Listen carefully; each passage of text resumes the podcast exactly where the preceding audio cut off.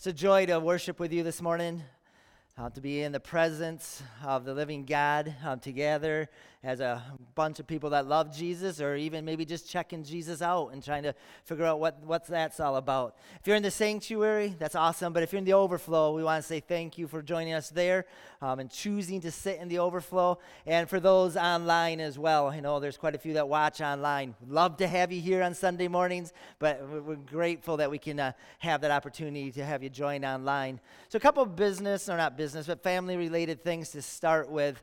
Um, about about 8:25 this morning, uh, Rose Jones went to be with her Lord and Savior. Um, Karen and Ed Isley have loved on her so well this last week. Um, pray for her husband Dave and uh, Dave Jones Jr. out in Wisconsin. Just one more layer in his life in the last month, and uh, pray they got another son by the name of Fred. So lay them uh, before the, our Lord and Savior this week.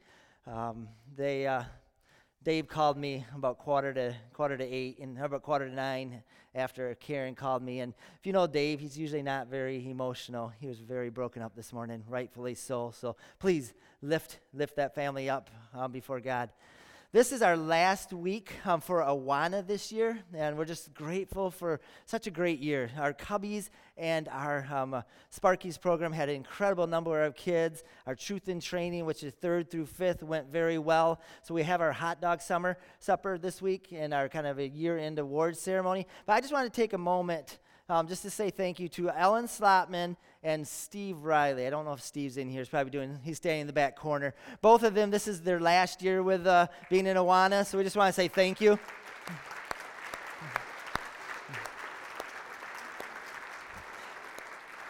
Steve's been our commander the last few, quite a few. He's been in Awana for a long time, but our commander, and Ellen's been in the office for years and years. Ellen's going to help out with uh, middle school more now, kind of administrative role, high school as well.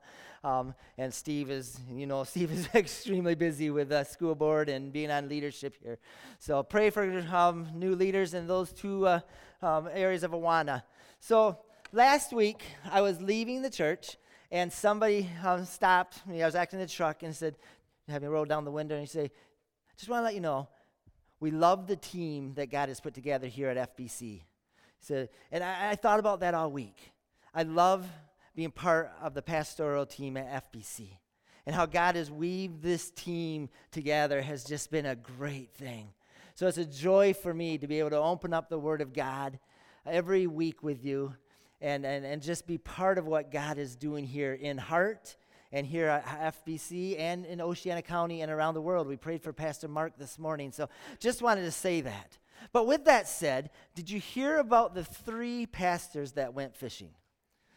They're in a boat just floating around looking for fish, enjoying the nice day when, when, uh, when the youth pastor says, We never get to let our hair down. Let's each confess what we struggle with most and we can uh, pray for each other. The worship pastor said, ah, I'm ashamed to admit this, but I have a trouble with gambling.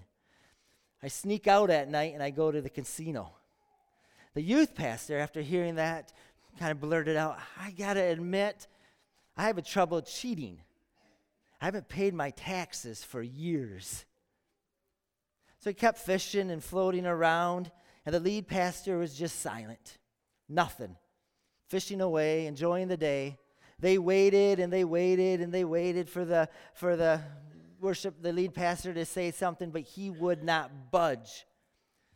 They said, We're not getting off this boat until you say something. Tell us, what do you struggle with the most? After a few moments, he sat there and he, said, All right, my greatest sin is gossiping and I can't wait to get off of this boat. I heard that recently. I was like, no wonder I can't get these two guys to go fishing with me. I've been trying for trying for years to get the three of us on a boat together. But it's a joy to be able to team with uh, Pastor Mar- uh, Dave and Pastor Ryan, and I love what God is what God is doing here. So turn in your Bibles to Genesis chapter 45, verse 26. I asked you to read Genesis 45 through 47 in preparation for this message so that your heart will be ready. Um, and the Holy Spirit has taught you things through this week. Next week, read, we're, we're going to end in 47 today. So read the rest of 47 again over and over this week and chapter 48. So 47 and 48 for, for next week. So we are continuing in our Joseph series. We've been studying his life now for the last five weeks, learning from his journey. Last week, we covered a lot of ground, four chapters in the life of Joseph. And during those chapters, we saw this long, draw, drawn out, dramatic reveal between Joseph and his brothers. In a powerful part of that saga, we began to see all those disconnected parts, all those moments of Joseph's life that seemed to be wasted, that were down here. We seen God start bringing them together. And we start seeing what God had been doing all through his process. We started to see some beauty come up out of the ashes we began to see how God was synergizing, working together all of his life, bringing all those broken pieces. And we saw more clarity than why we've been using the verse out of Romans um, that, that uh, we've been. Did I have it up on the screen? I don't think we do. Um, the next verse um, out of Romans 8:28, which is our anchor verse for this series. And we know that God causes all things to work together, to synergize for the good of those who love God and are called according to his purposes for them. God is constantly working, and we got to see that last week. So we ended with Joseph explaining to his brothers that it was God that sent me here. It was not you. Take the guilt and remove it from yourself because it was all God. Now, today we pick up the story, and the brothers have gone back to Jacob, their father, and they tell Jacob this unbelievable news that his son is alive. So we're going to start at verse um, 26 of chapter 45, and let's, let's read this together. Joseph is still alive, they told him, and he is governor of all the land of Egypt. Jacob, Jacob was stunned at the news. He could not believe it. But when they repeated to Jacob everything Joseph had told them, and when he saw the wagons Joseph had sent to carry him, their father's spirits revived. Then Jacob explained, It must be true. My son Joseph is alive. I must go and see him before he dies. So, as we turn to chapter 46, we see Jacob uproot all of his family because they are moving to Egypt.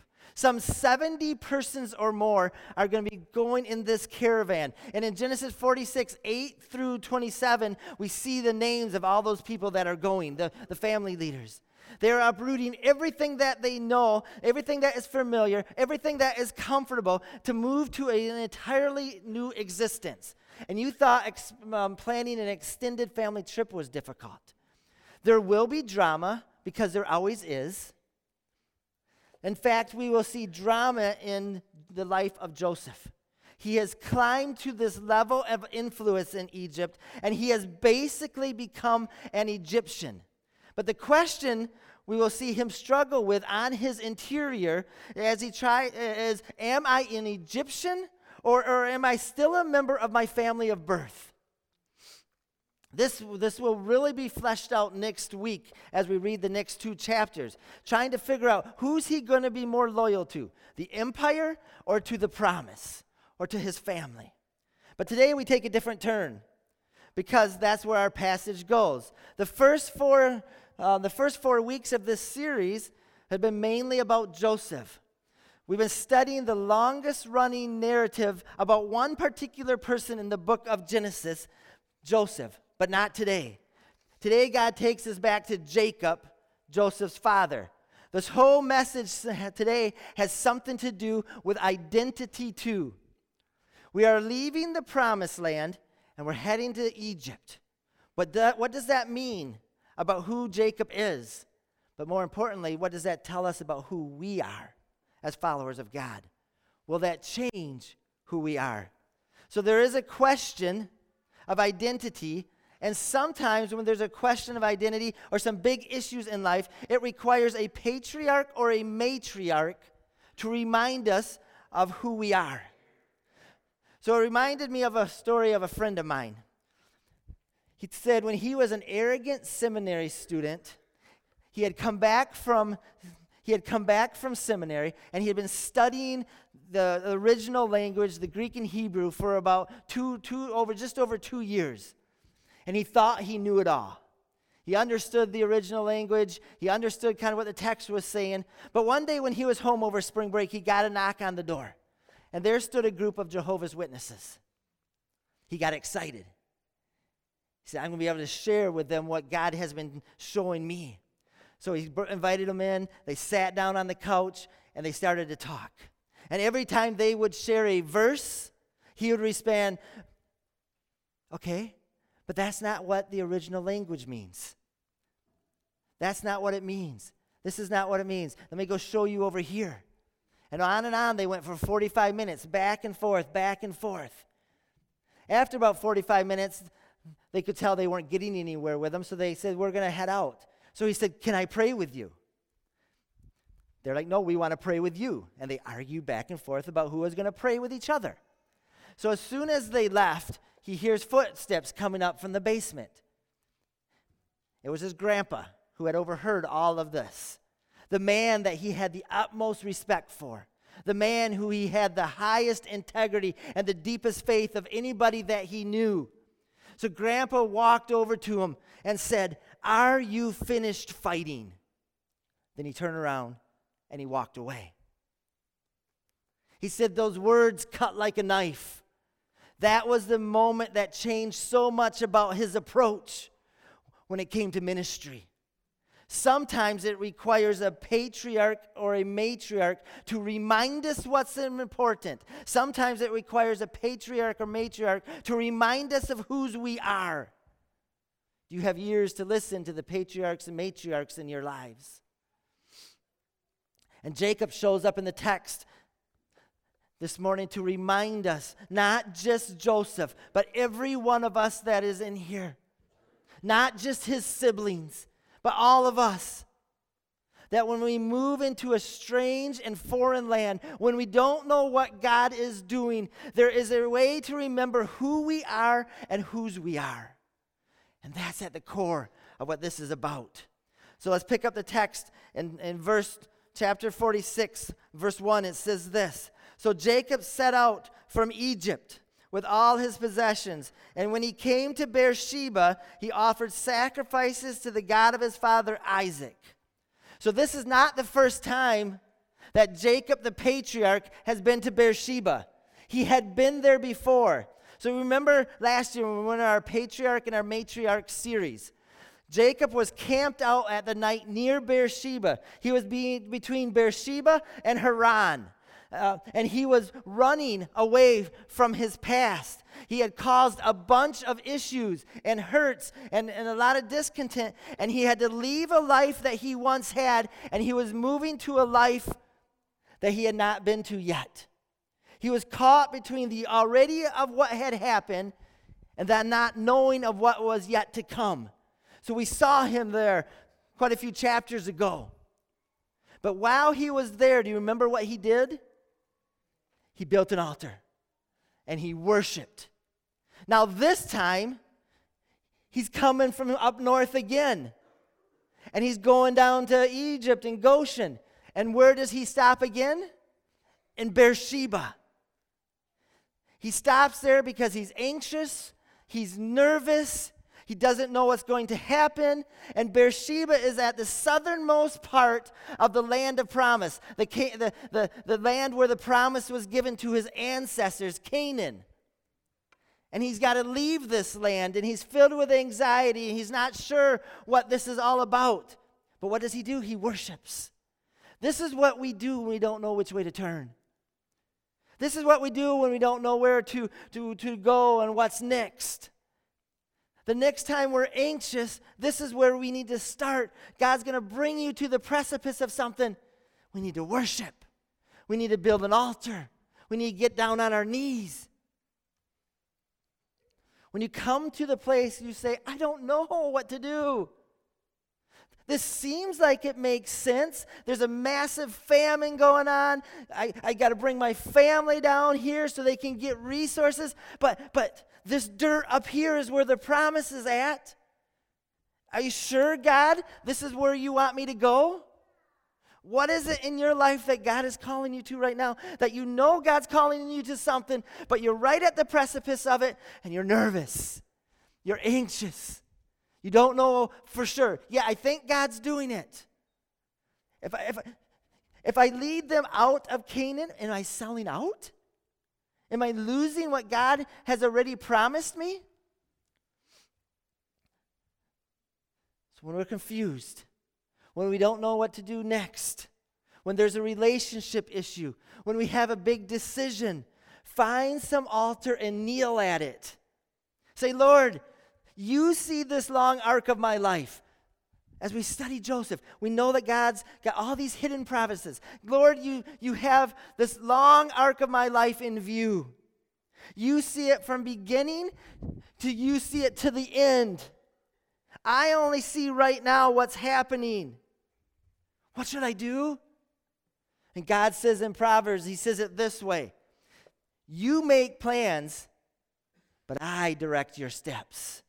Who directs our steps? What do we need to do? Get down on our knees. Say, God, what is this next step? I'm going to make steps. I'm going to make plans. You direct them. So direct me, God, as I worship. Just a powerful lesson from Beersheba. Where do you need to make an altar this week and worship? Verse 2 During the night, God spoke to him in a vision. Jacob, Jacob, he called. Here I am, Jacob replied. A beautiful thing happens here in this passage. The Lord responds, the Lord calls out Jacob twice Jacob, Jacob. So we saw earlier in our study that, that Jacob had wrestled with God all night and then he gets a name change. What did they name change it to? Israel. But, but here, God calls him Jacob. Jacob. Now, a lot of translations rightfully have from the night of wrestling all the way through, it should be Israel. So he breaks that here and he says, Jacob, Jacob. Do you remember what Jacob meant? Heel grabber. Or, in other words, one who clings. So, so God is literally saying to Jacob, one who clings, one who clings. I think there are seasons where it's absolutely uh, possible to simultaneously cling to the thing that matters the most on the interior while relinquishing on the exterior the way of the promise. And, and God is here calling Joseph or Jacob to say, let it go. Let it go. Cling to the promise. Let go of all these other things. There is something that must be relinquished in order for you to move forward. And then verse 3, he could, God continues, I am the God, the God of your father. The voice said, Do not be afraid to go down to Egypt, for there I will make your family into a great nation. Fascinating language here. Almost verbatim the same words that he used to that he used of Jacob's grandfather Abraham when he God called to him and says, "I will make you into a great nation, and my promise is I will go with you. I will be with you." Using this very same word, God assures Jacob that even though he's leaving the land that's associated with the promise, I will be with you. This promise is still here. This promise is still going with you.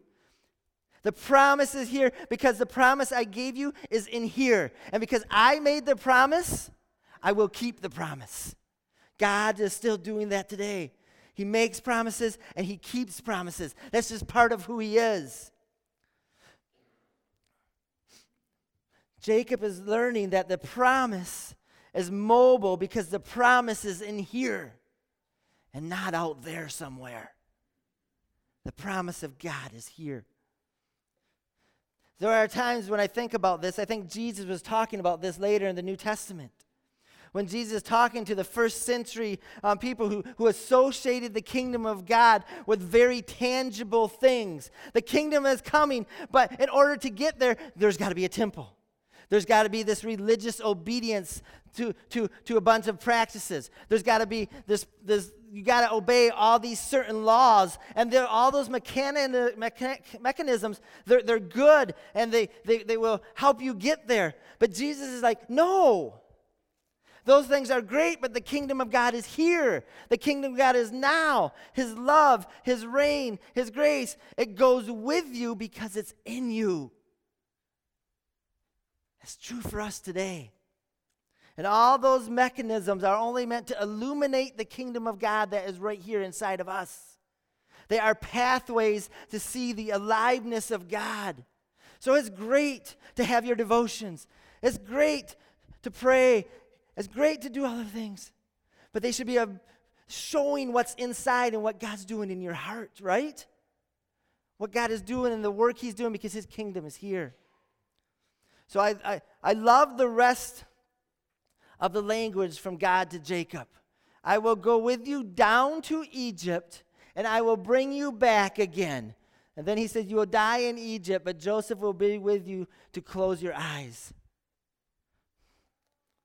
This is where we struggle.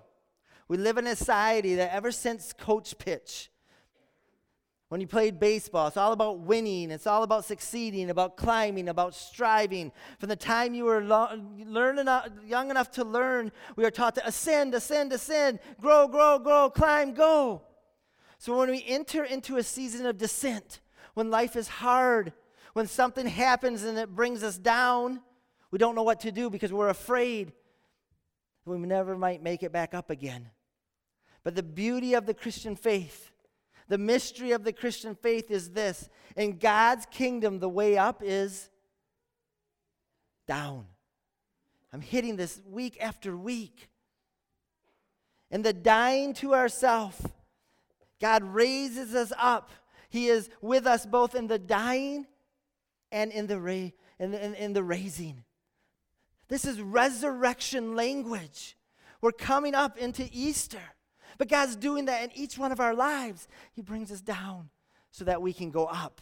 And he's doing the same thing with, Joseph, with Jacob here. And he's promising, when you go down, I will be with you. And then I will bring you back up. What a promise that we have from God. Verse 5. So Jacob left Beersheba, and, t- and his sons took him to Egypt. They carried they, car- they carried him and their little ones and their wives and the wagons Pharaoh had provided for them.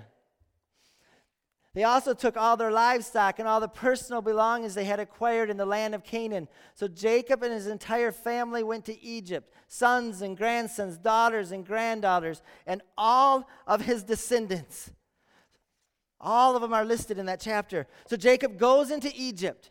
And we pick up the story where Joseph is introducing Pharaoh to his family. It's kind of like meeting the in laws. Verse 28, we're going to jump down. Let's read these next few verses together. As they neared their destination, Jacob sent Judah ahead to meet Joseph and get directions to the region of Goshen. And when they finally arrived there, Joseph prepared his chariot and traveled to Goshen to meet his father Jacob. When Joseph arrived, he embraced his father and wept, holding him for a long time. Finally, Jacob said to Joseph, Now I'm ready to die, since I have seen your face again and know you are still alive. This is a great text. Joseph is meeting his father. Can we just remember that it has been years since he last saw his father? His father thought he was dead. And remember, it was his father was the only one on the planet who saw him for who he really was. It was his father who recognized him. There's something different about that boy. In fact, here's a colorful cloak to wear, a colorful cloak to show this multicolored personality that you have, this soul. When I was a youth pastor, I read an article once that was speaking about our walk with students that are hungry for trusted relationships. They wanted mentor relationships, this article said. And in the mind of a student, it goes something like this I see you see me, so I become the me I think you see. Next week, we're going to see this played out in a powerful, powerful way. The only one that really saw Joseph for the way jo- uh, Joseph was was his father. Who sees the real you? Who is it in your life that you are letting in that sees the real you and you let them speak into your life? Who is it in your life? Is there anybody that sees the real you? We're going to come back to that next week. So when they meet, they embrace. They both hold each other and they weep and weep for a long time, and it takes a long time for it to dry up. Verse 31 And Joseph said to his brothers and to his fa- father's entire family, I will go to Pharaoh and tell him, My brothers and my father's entire family have come to me from the land of Canaan. These men are shepherds, and they also raise livestock. They have brought with them their flocks and herds and everything they own. Then he said, When Pharaoh calls for you and asks you about your occupation, you must tell them, We, your servants, have raised livestock all our lives, as our ancestors have always done. When you tell them this, he will let you live here in the region of Goshen, for the Egyptians despise shepherds. So when it dry, when it dries up, when they finally are done, he turns to his brothers and he says, Listen, I'm about to take you in to meet Pharaoh. Don't embarrass me. This is how it needs to play out. You will walk in there and he will say, What do you do for a living? Small talk. Stop. Okay, we got to stop here for a minute and think about this. We have to understand that there is some animosity between pharaohs and shepherds. Historians say that before the pharaohs, there were shepherd kings. And pharaohs hated shepherds ever since that day. There's this hatred between the shepherds, I mean, between the pharaohs and the, and, the, and, and, and the shepherds. So understand that there's this thing. And when Pharaoh asks, What do you do for a living? Say, We are keepers of livestock. We raise or watch livestock. It sounds more noble, it sounds better. So watch how this plays out in the next verse. And Pharaoh asked the brothers, What is your occupation? They replied, We are your servants, our shepherds, just like our ancestors. So we don't know really what's going on here. But I kind of think it's like this Joseph is like, Guys, don't embarrass me. We are keepers of livestock. They go in and say, We are shepherds, just like our ancestors. And Joseph pulls them aside and says, What are you doing? Are you trying to embarrass me? The five brothers are like, Are you ashamed of your past? Shepherding is good work.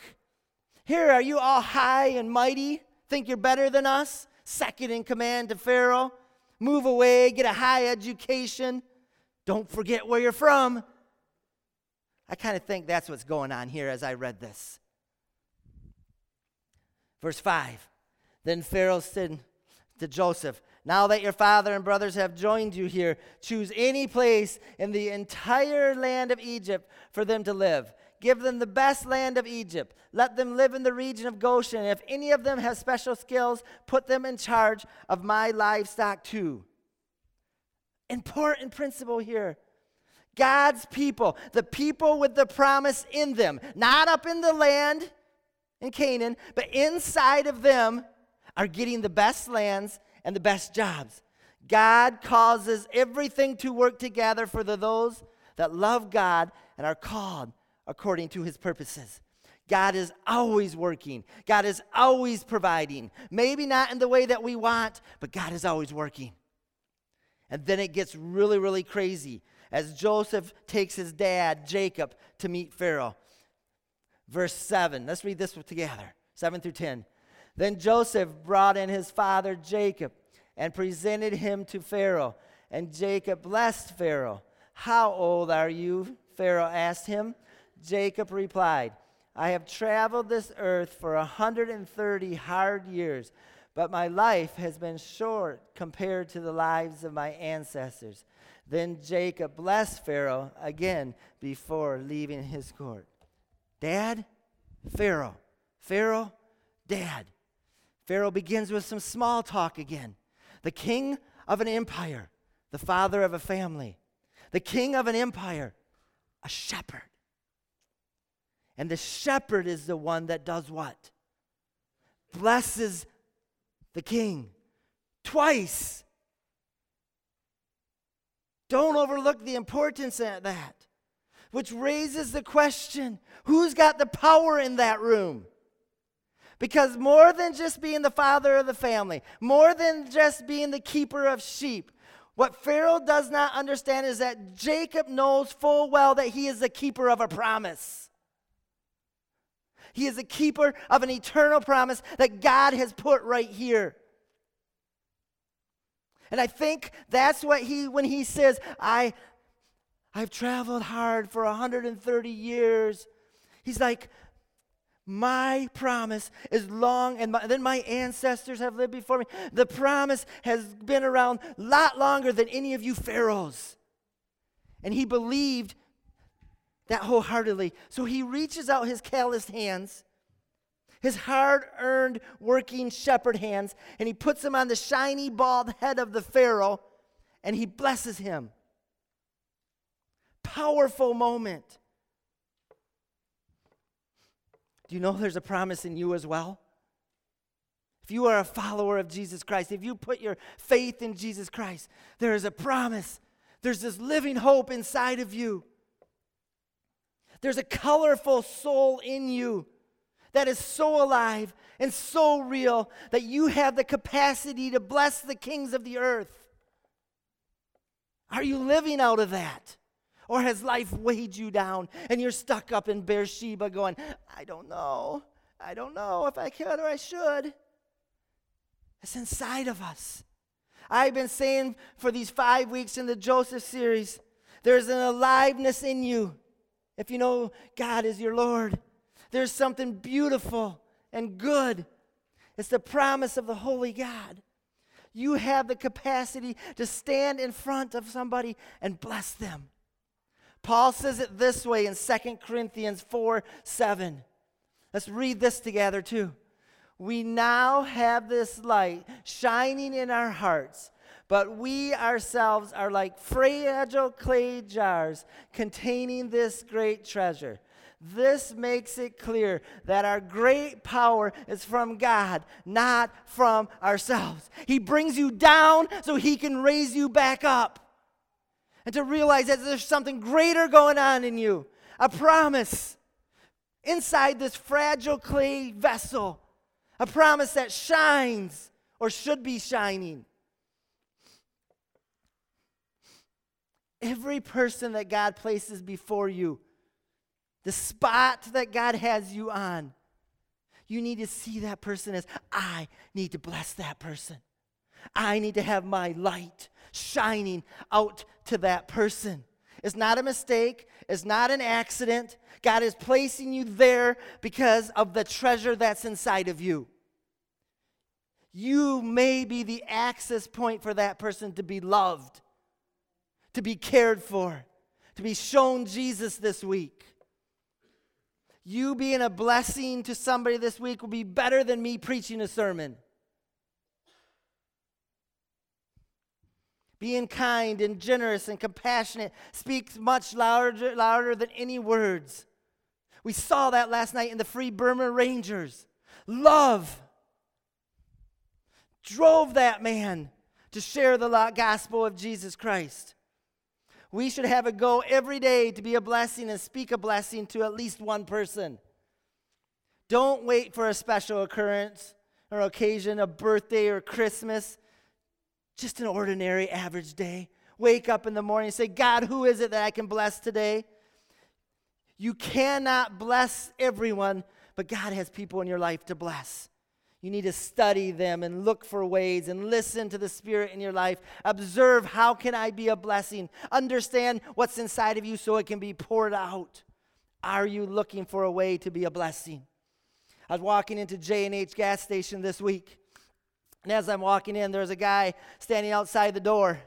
And he's on his trying to get on his phone, but his phone had just died. And I could tell he was frustrated and he was anxious and something was going on. So I pulled my phone out of my pocket and said, Here, you need to make a call. And he's looked at me. He's like, What are you doing? I'm like, Yeah, use my phone. He said, It's long distance. I said, I don't care. So he dials a number. I hear him calling Mexico. I'm like, God, may the phone call drop. No. but he completes the call. And i hear him he's talking in spanish and i don't know what he's saying but he completes the call. It was less than five minutes probably like only three minutes. He came back over to me with my phone. I didn't go very far. I, he came back and he handed me my phone and he said thank you with tears in his eyes. Thank you for letting me use your phone. And i could tell that simple act of blessing was a huge opportunity for me to share jesus so all I said and respond is, Jesus loves you. And we parted ways. It may have cost me a few dollars, but I have learned that we need to look for opportunities to be a blessing, to put our hands on somebody's head. Maybe not literally. Put your hands out and bless. Twice, Pharaoh did that. If we're going to reach this community, we have to make it our highest priority to bless others. Borrow my cell phone, give a compliment, bring your spouse some flowers, leave a Gatorade on your child's seat after practice. 10 extra dollars for the guy that delivered your pizza. Give a ride home. Shovel snow when there's an extra surprise spring snowstorm. Stay late so that everybody has a ride home, and on and on and on. And we should always do it in the name of Jesus. May that be the case for us as believers in Jesus. There is something shining in you that is put there by God, a promise. Make sure you live that out.